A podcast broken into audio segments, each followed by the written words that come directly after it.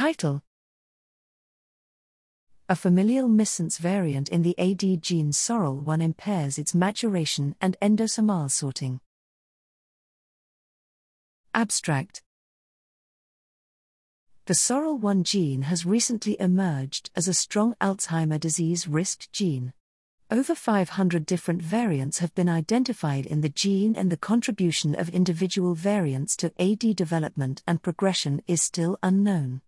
Here, we describe a multi generational family with both early and late onset AD in two generations. Exome sequencing identified a coding variant, P, ARG953 Cys, in SORL1 in four of five individuals affected by AD. Notably, variant carriers had severe AD pathology, including the presence of AB plaques in the cerebellum as well as TDP43 pathology.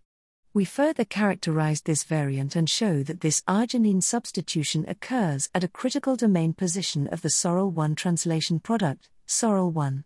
In vitro studies further show that the SORL1 P.A953C variant has decreased maturation and shedding of the SORL1 protein, and also leads to mislocalization within cells.